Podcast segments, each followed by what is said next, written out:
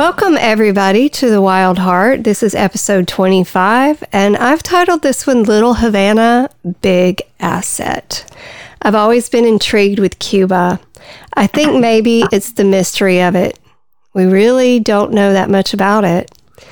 I knew if I ever made it to the Miami area that I wanted to explore Little Havana, and I'm so grateful I did and for my experience.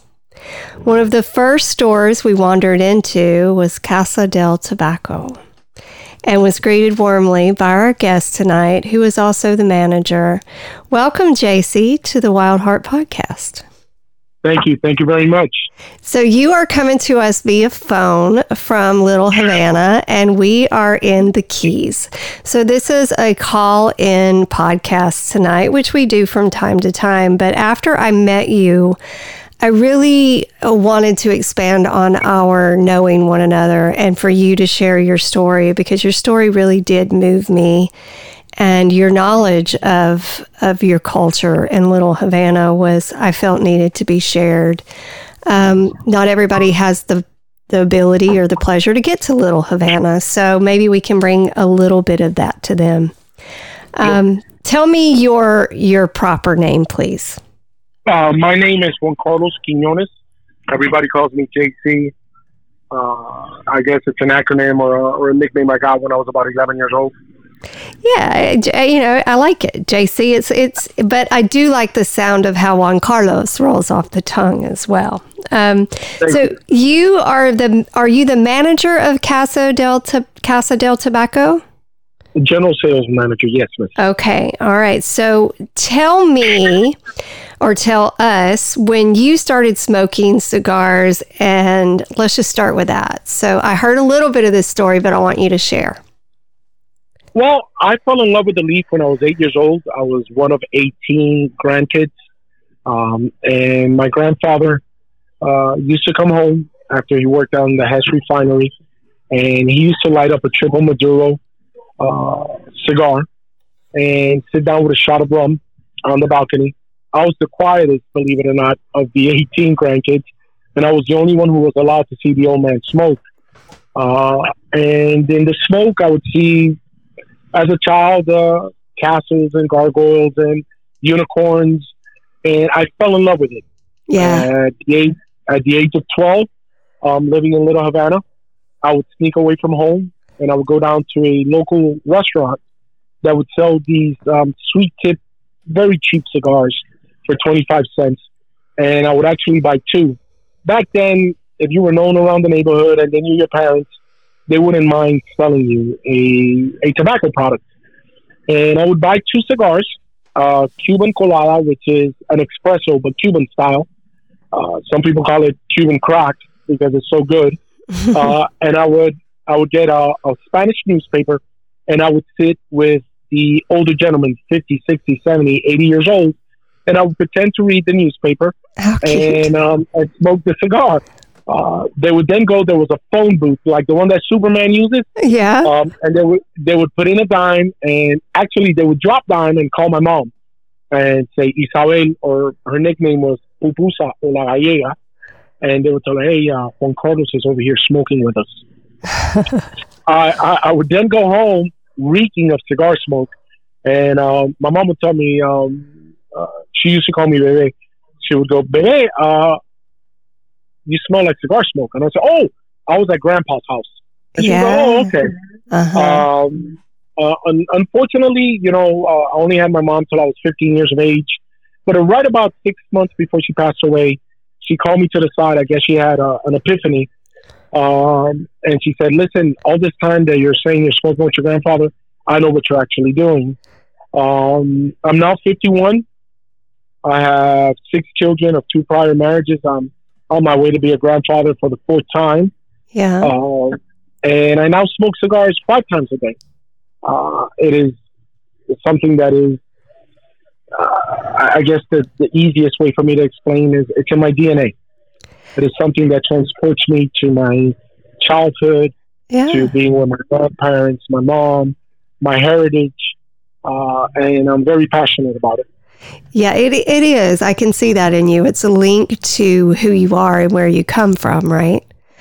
Um, and I do understand where you said you you find things in the smoke. Um, we did well. You know, I I'm I'm very into the mystic side of things, and I enjoy looking at the clouds and see what I can find, and and looking at tea leaves and seeing what I can find. So.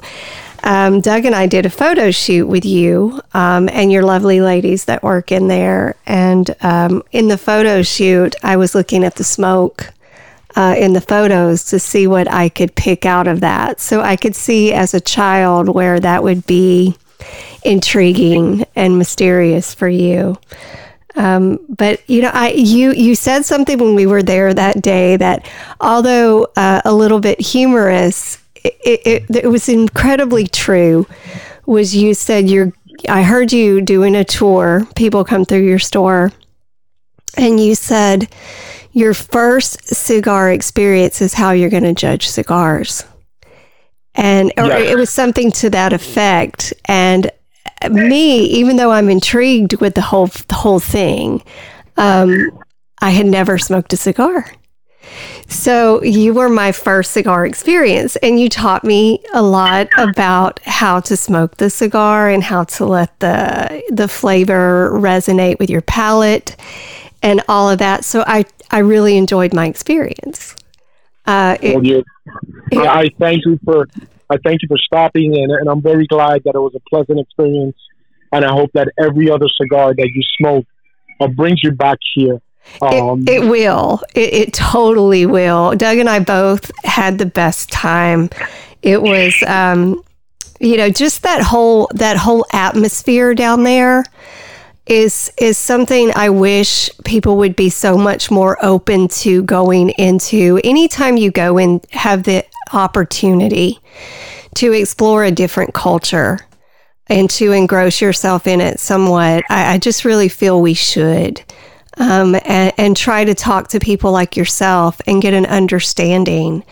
Um, so tell us, like with the cigar trade itself, you know, we all know everybody talks about wanting to smoke a Cuban.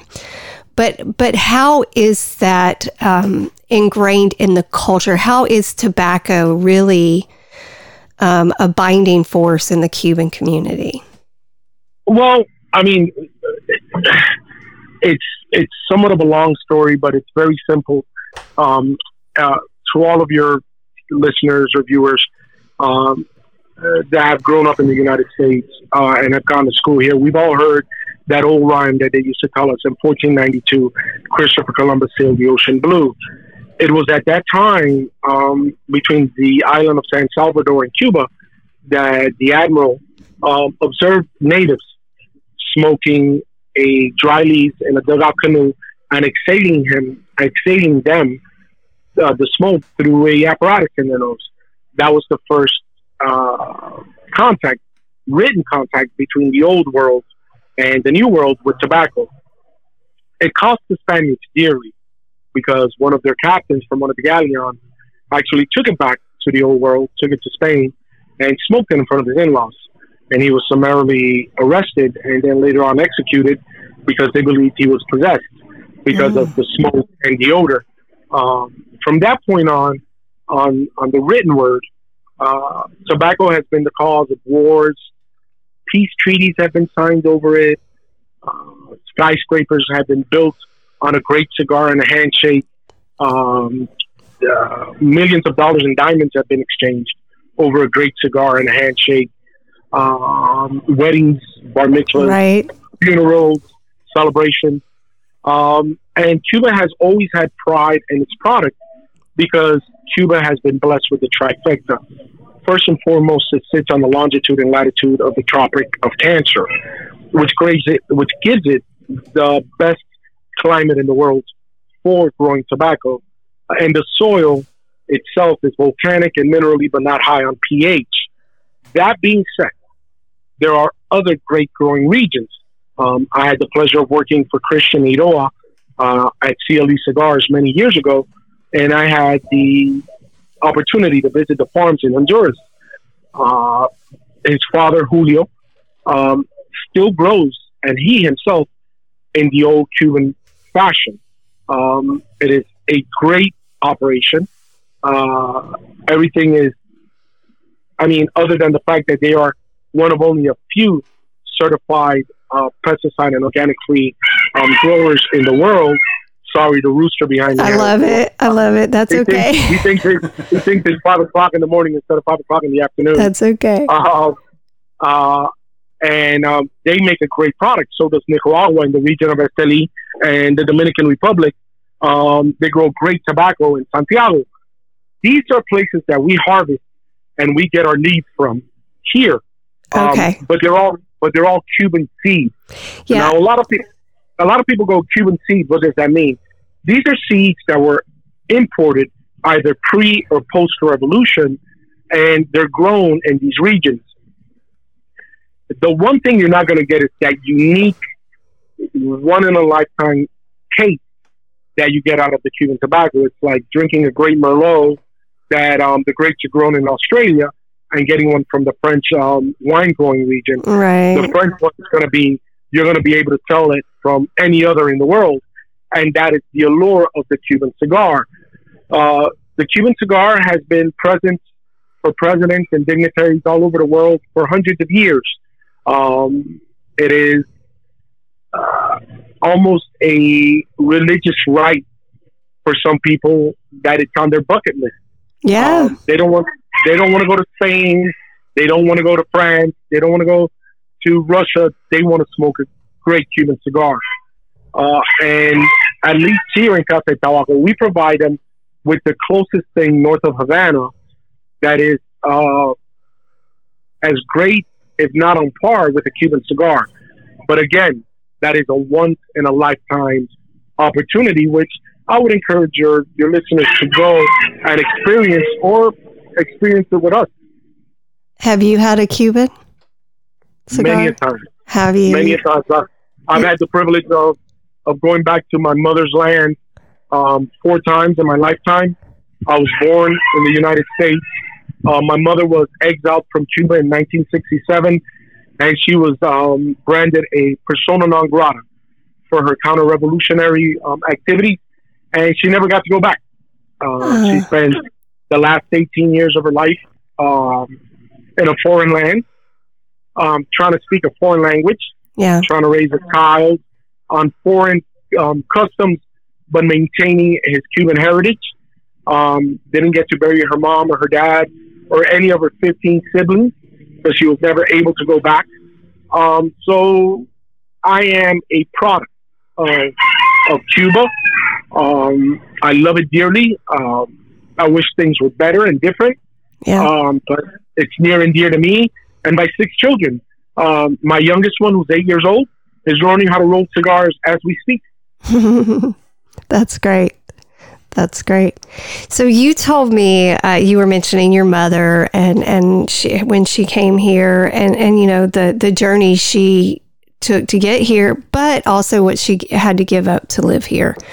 Um, but you also mentioned to me when we met before how you always had different people in your life that she welcomed. Um, that that kind of camped out with you guys as you were growing up. Can you tell us a little bit about that? Yes, in, in 1980, um, late um, 80s, early 81, when the Mariel boat lift came over, and uh, maybe some of your listeners had seen Scarface and they'd seen the tent city um, at the beginning of the film. That is true.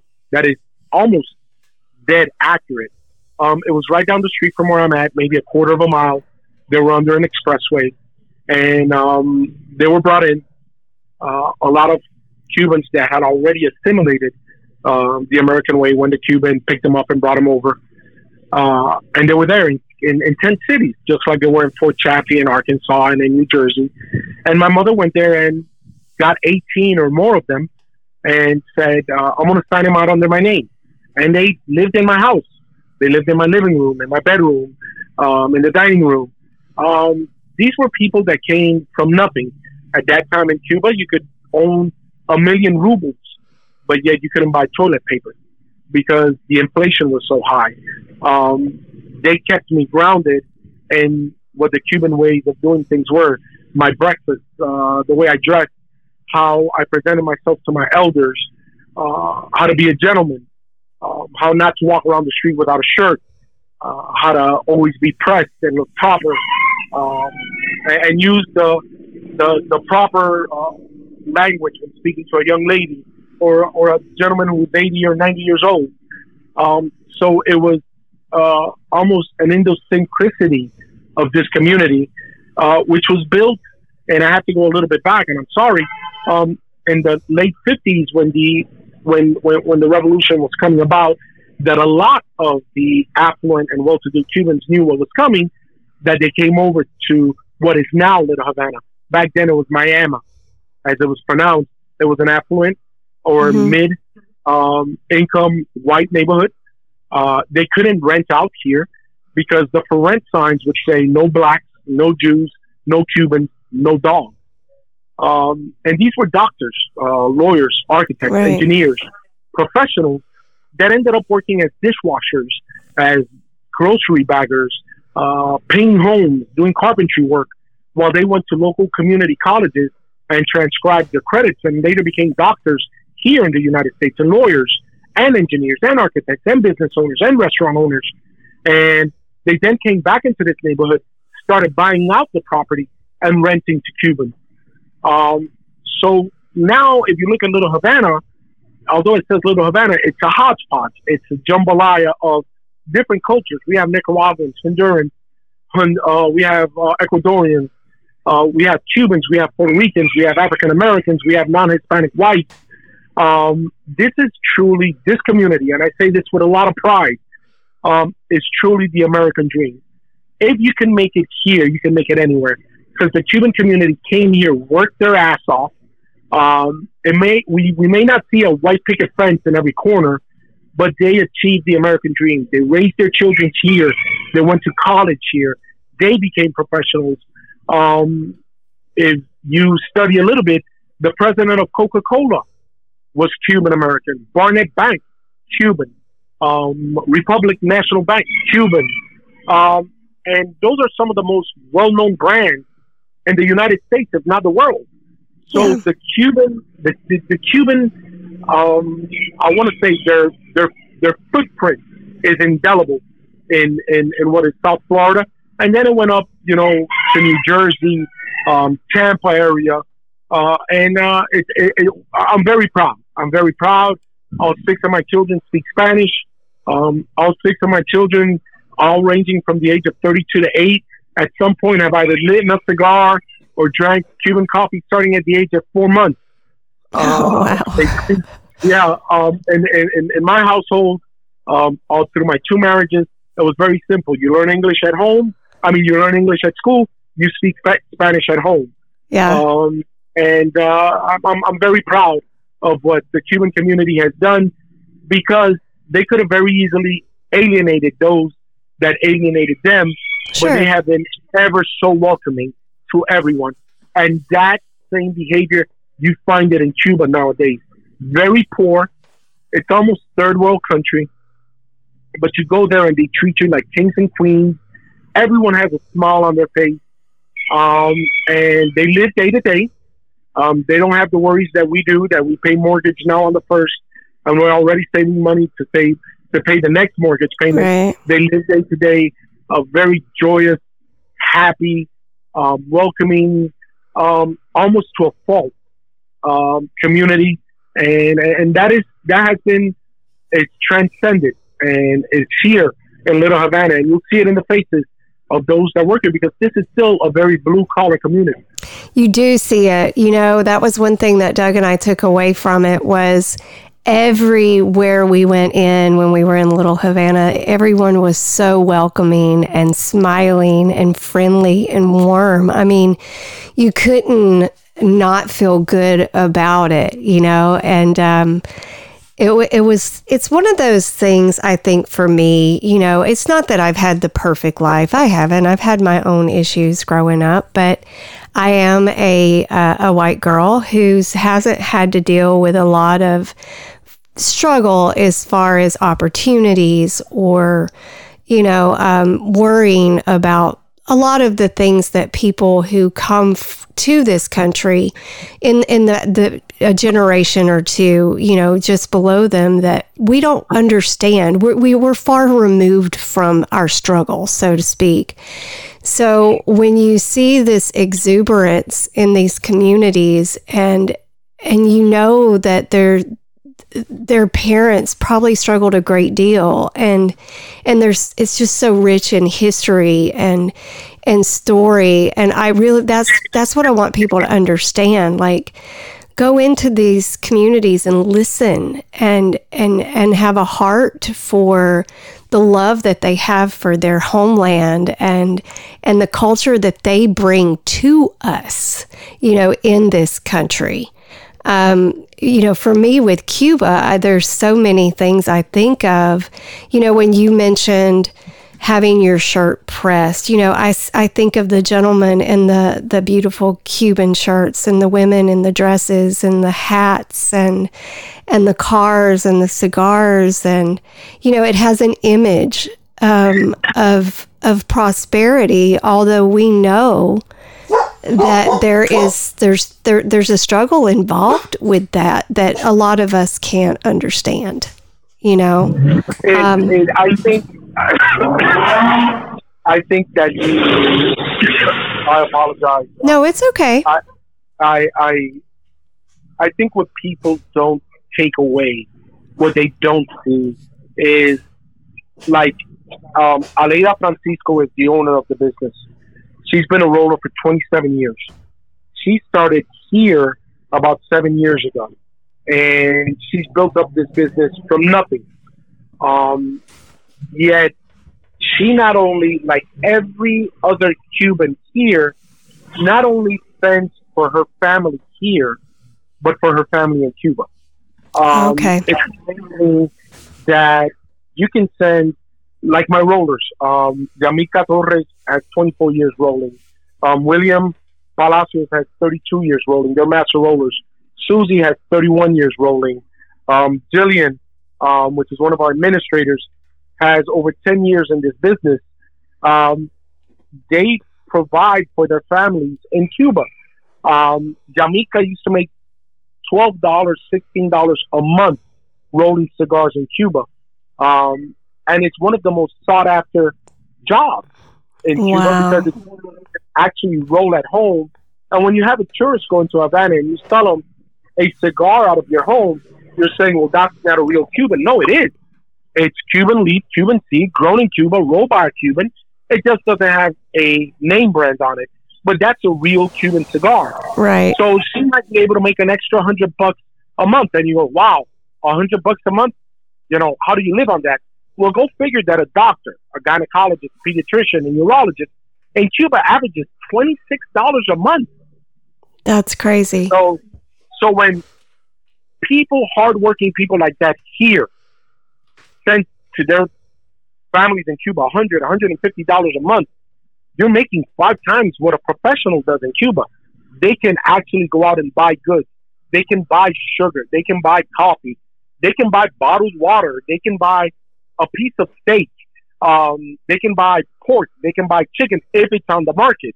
Um, and when I say steak, I laugh because I have had the displeasure of meeting um, elders here that have just come from Cuba after 50 years of living on the island that had never tried beef in their life. All they ate was pork and chicken. And you give them a piece of steak and they get sick oh, because wow. they've never tried it.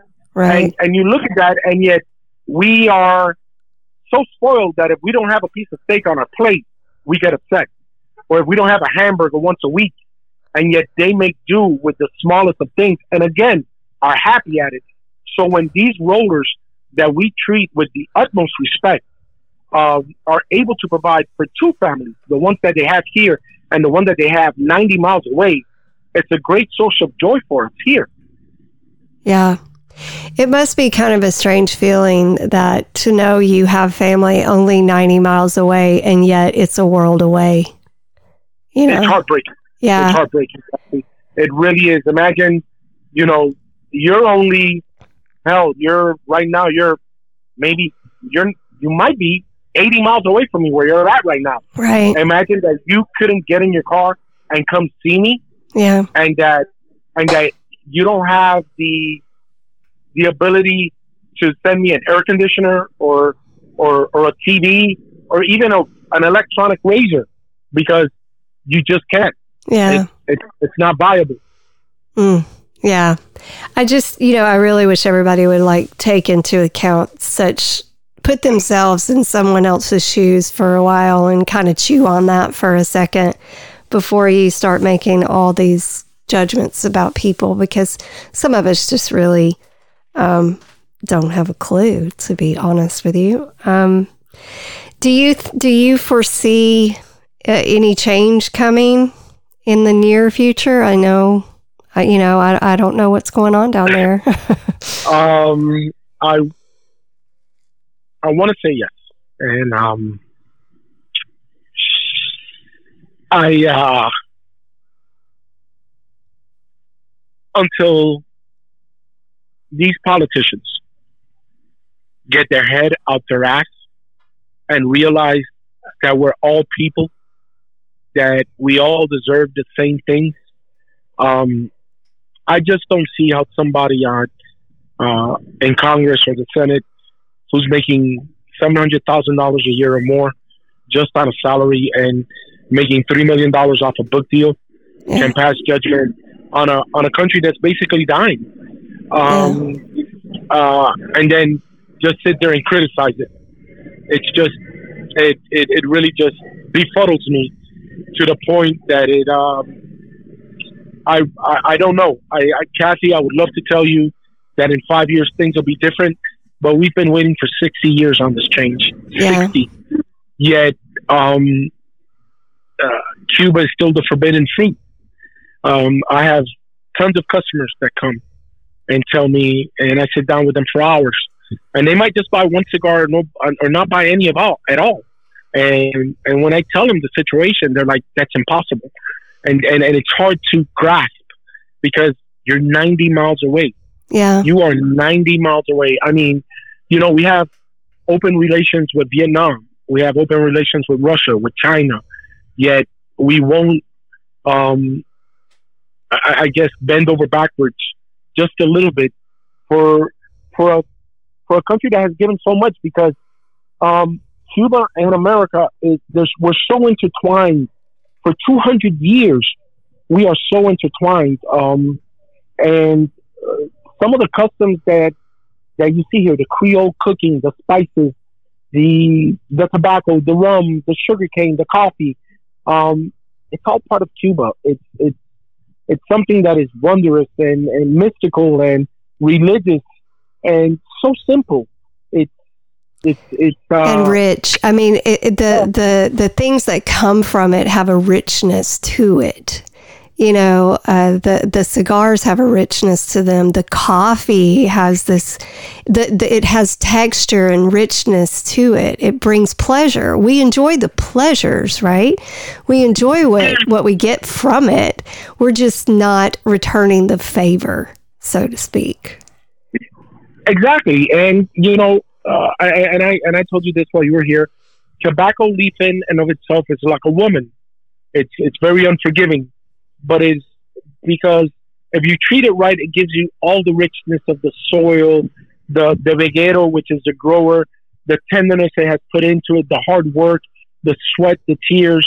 Um, but if you mistreat it, if, if, if you don't grow it right, if you don't appreciate it, it can be very fickle and it has a long memory.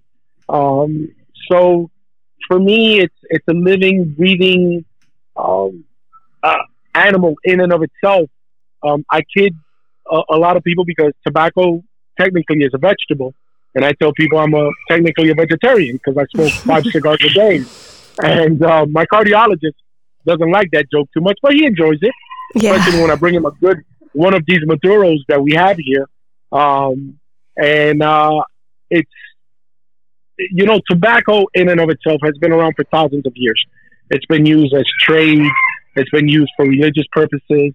Uh, it is, you know, the, the, the, the Aztecs used it, the Incans used it. Um, it is something that it is it's America. It really is.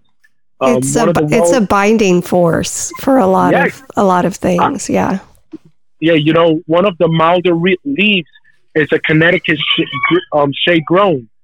So all of a sudden, you go Connecticut, and yes, it's grown in every region that you grow tobacco, um, and but it's a Connecticut shade grown, so it has an American name to it. There is no other Connecticut in the world except Connecticut. Right. Um, uh, so here you go. That's that that intertwining lace that that um that uh what is it uh that hairstyle that braid yeah that that has us connected right uh, and it's it's a beautiful thing and and the history of tobacco is is so long and rich. And uh, you know the first tobacco um, that was smoked in a cigar by somebody is usually a celebratory one. Um, somebody gave it to you as a wedding, you did it as a celebration, uh, a birthday, and in your darkest moments, you go reach for a cigar, not because of anything other than it transcends time and space and takes you back to that um, to that time that you enjoyed that first cigar. Like I was telling you, with Christian Eiroa and his family, Doña Ana, um, I still remember the first um, Corojo cigar that I smoked on their farm um, in Honduras. Uh, and I've smoked thousands afterwards. The joy of being in the fields, of seeing them work it, of seeing the love and the passion um, is something that is irreplaceable. When my children were born, um, when I unfortunately had to bury my father four years ago, um, I had a cigar in my hand. It takes me back to my grandfather who um, would pay me 25 cents to polish his shoes. Mm-hmm. Um, it it's it's that it's it's it's a living, breathing thing. Um, yeah. It is. It's wondrous. It really is. It's sort of a, a, a, sacred tool. It's a connection to the things that bring you comfort and joy. Um, it's a beautiful, it's a beautiful analogy. I really like that. Now, tell me about the coffee because the coffee's pretty freaking fabulous too. Well, I'll give you a little secret. A lot of people say that it's stronger than American coffee, and it's not. It's actually weaker in caffeine because it's double roasted. American coffee is only roasted once, but it is so concentrated, so sugary, so sweet that it gives it. Uh, and, and I do apologize for what I'm going to say. I've never been politically correct. It's okay. But there's a there's a saying that the Spaniards, the Galicians would say that coffee especially Cuban coffee, is the black nectar of the white god. So Ooh. I don't know how much. I don't know if you can get any more racist than that, but it is. It is. Um, the black nectar of the white god. The white god. Yes. Okay, yes. I like that. Okay. Uh, it is something. Um, you start giving little drips. You would, you know, like my, my children. I would dip my finger in the in the Cuban coffee. Yeah. And put it in their mouth when they were three, four months old. Um, my youngest one, um, Ray, uh, we call him Yaya, which is a, a, a Creole world, a Creole word, word for Cuban word for fire. Um, in the morning when he gets on virtual school, he'll tell his teacher, um, "Excuse me, Mr. Rivas, my dad is making Cuban coffee for me," and she'll just laugh. And you know, she sends me text messages, and she goes, "Now I know why your son is wired all the time." Um, uh, and it's it goes hand in hand with a great Cuban cigar. It really does. Uh, like right now, I'm sitting in the backyard of our shop, and I got the roosters going around, and I got a cup of coffee. I've got a shot of rum, and I've got my 70 by 7 cigar and a Maduro wrapper, and I'm enjoying it as much as speaking to you and Doug because that's just it's Cuba for me. It's it's I I right now I'm not in Little Havana. I am in Havana, outside a yard, enjoying it with my family. That's great. And the roosters. So Doug and I went to Key West this weekend, and uh, the roosters are everywhere, as they are in Little Havana. And where you know where we're from, roosters are on a farm, chickens are on a farm. They're not out roaming around like cats and stuff. So where did where did the roosters come from, and and uh, why are they everywhere? Well, deep down inside, we're country folk. We're very simple. we're the equivalent of American rednecks. Um, we they're pets. They they grow around the house. or you go, you buy a couple of chicks, you raise them. Um, they're not used for food. They're they're you know our alarm clocks. They let us know when it's uh, sunrise and sunset. Um, uh, they they come to us. They they guard our homes. Uh, it's, they're part of the family. We name them. You know? It's great. Uh, I mean, I thought it was awesome. It's just, you know, if you're not used to that, you're you're like, what's with all the chickens and roosters running around?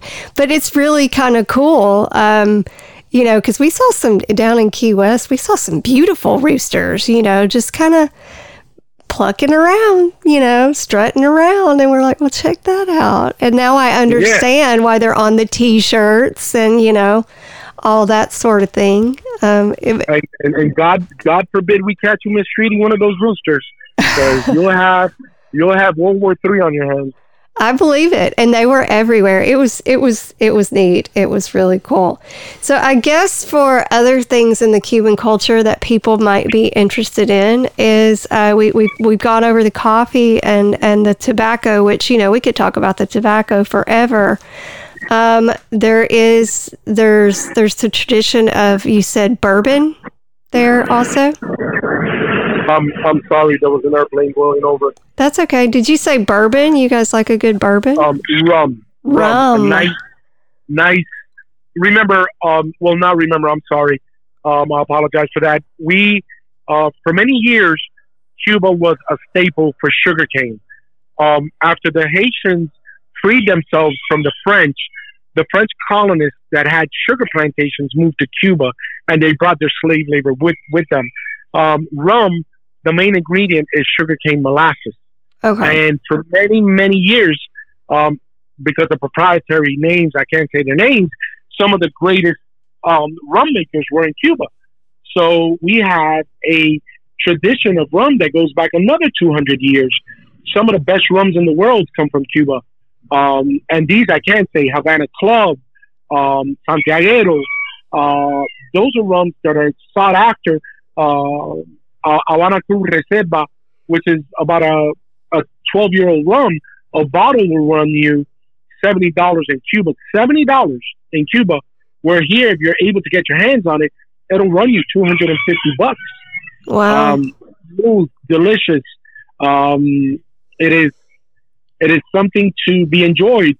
Uh, Ernest Hemingway um, used to love to go to La Bodeguita Medio and drink his daiquiris with Cuban white rum, three years or less age. Uh, uh, I'm trying to remember his name, and I'm sorry. Um, the writer of Huckleberry Finn, uh, Jesus. I know who you're uh, talking about. Yeah, I know.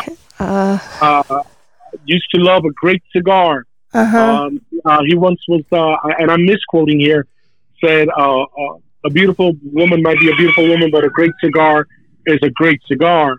Um, uh, Winston Churchill, with his with his whiskey, with his single barrel whiskey, would enjoy uh, a cigar and also a stiff drink of rum along with it.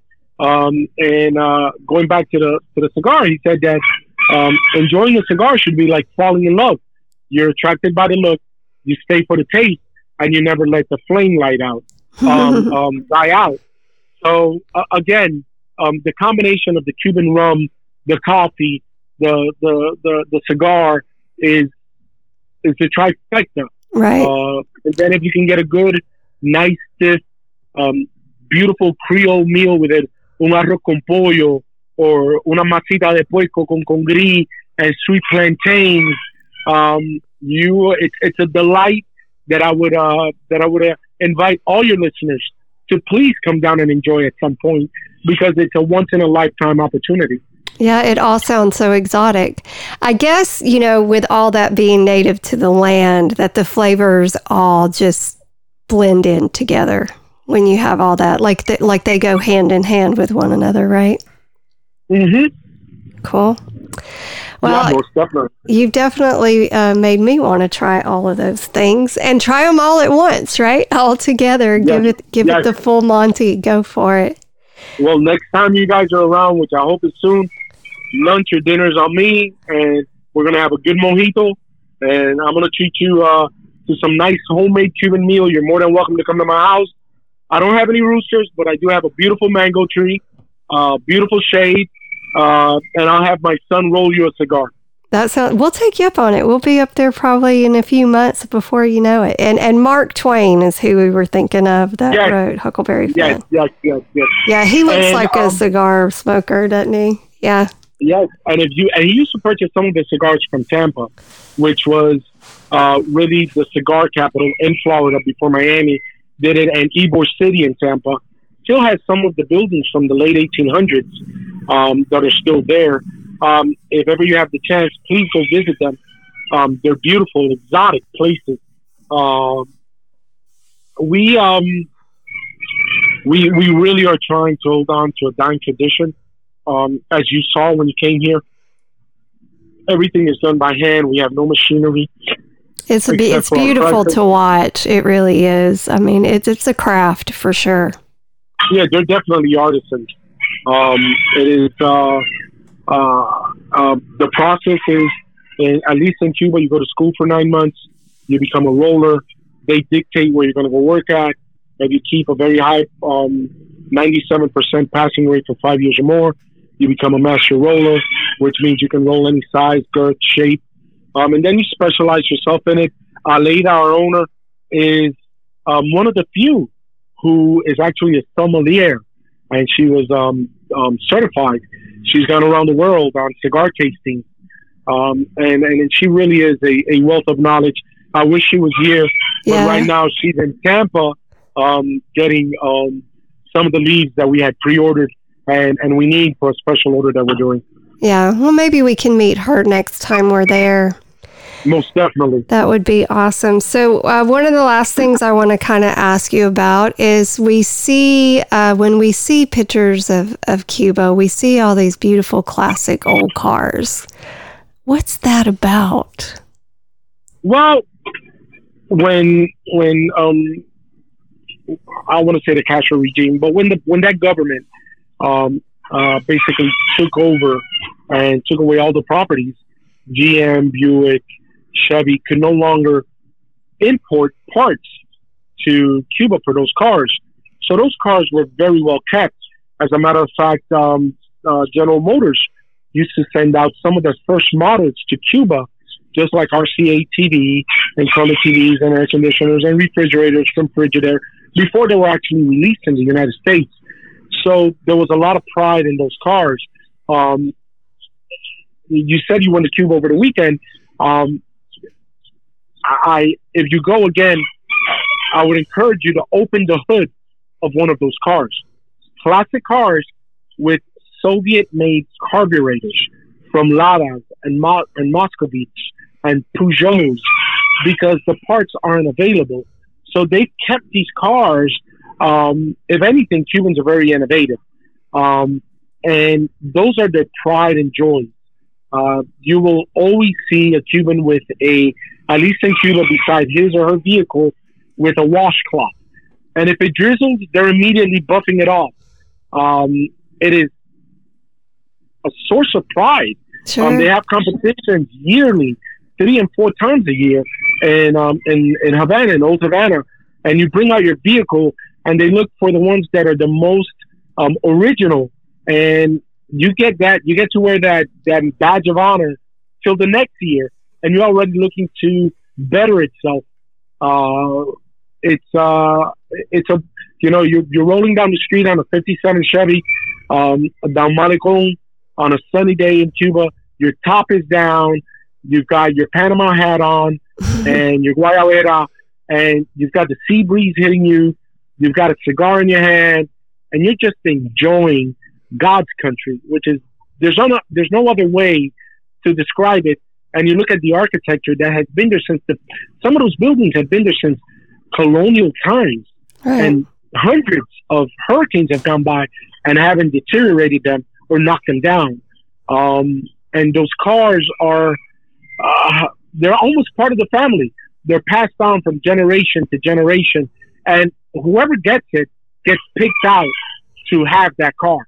It's not just because I'm the firstborn, I get the car. right. No, no, no, no, no, Yeah. you got to you got to show great love and, and great mechanical knowledge to have it. As it should be.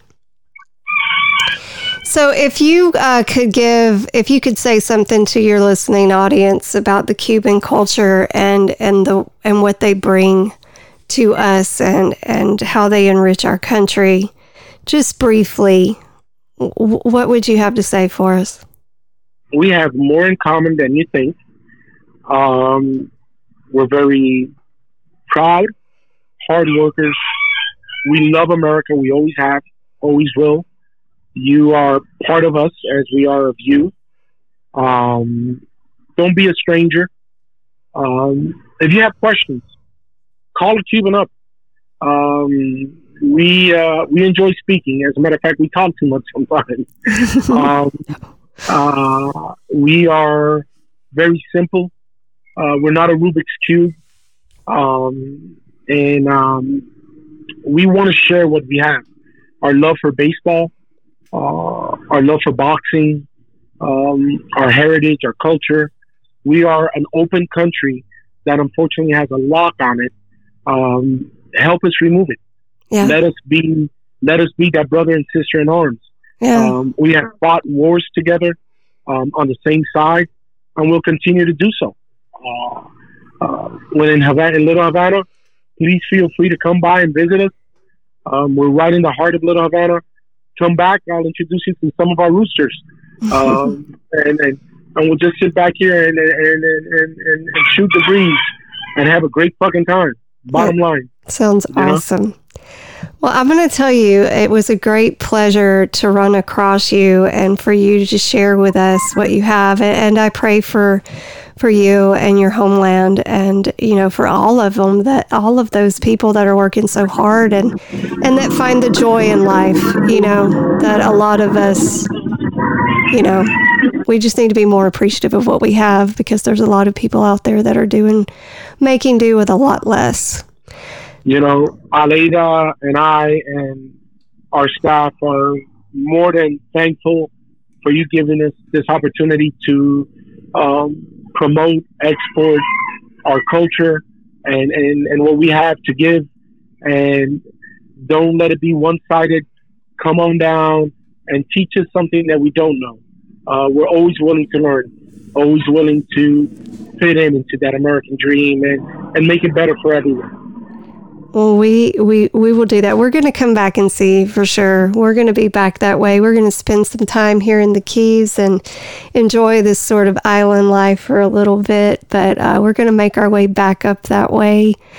Thank you. Thank you so much for spending this time You're with so us and, welcome. enlight- and enlightening us a little bit. Um, you know, a lot of us just walk around in our own world all the time and really don't give a lot of thought you know, to other cultures and, and we need to be more mindful. Like you said, ask questions, you know, get to know people, spend some time there.